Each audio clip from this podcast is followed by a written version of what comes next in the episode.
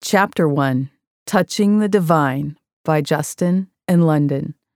Friday, August 7th, 2020, Los Angeles, California. She's lying on the floor. The lights are off so I can barely make out the shape of her body. She's sprawled out across a white rug in the middle of an empty room. The glow from the streetlight pours in through the windows. In a room full of darkness, the light traces her curves, offering just enough to see she is beautiful. She's wearing only panties, and her eyes are closed. I'm dissolved into infinity, my mind perfectly quiet, my body perfectly open.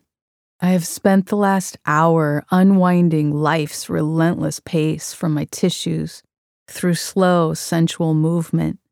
The ambient music playing in the background guides the tempo of the moment. The moment is slow.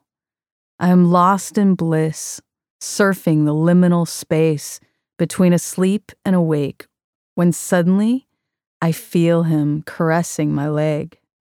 I've loved this woman for more than a decade. I know her body as well as my own. But it's as if I'm touching her for the first time. I cannot help but feel attracted to her right now. I don't want to help it.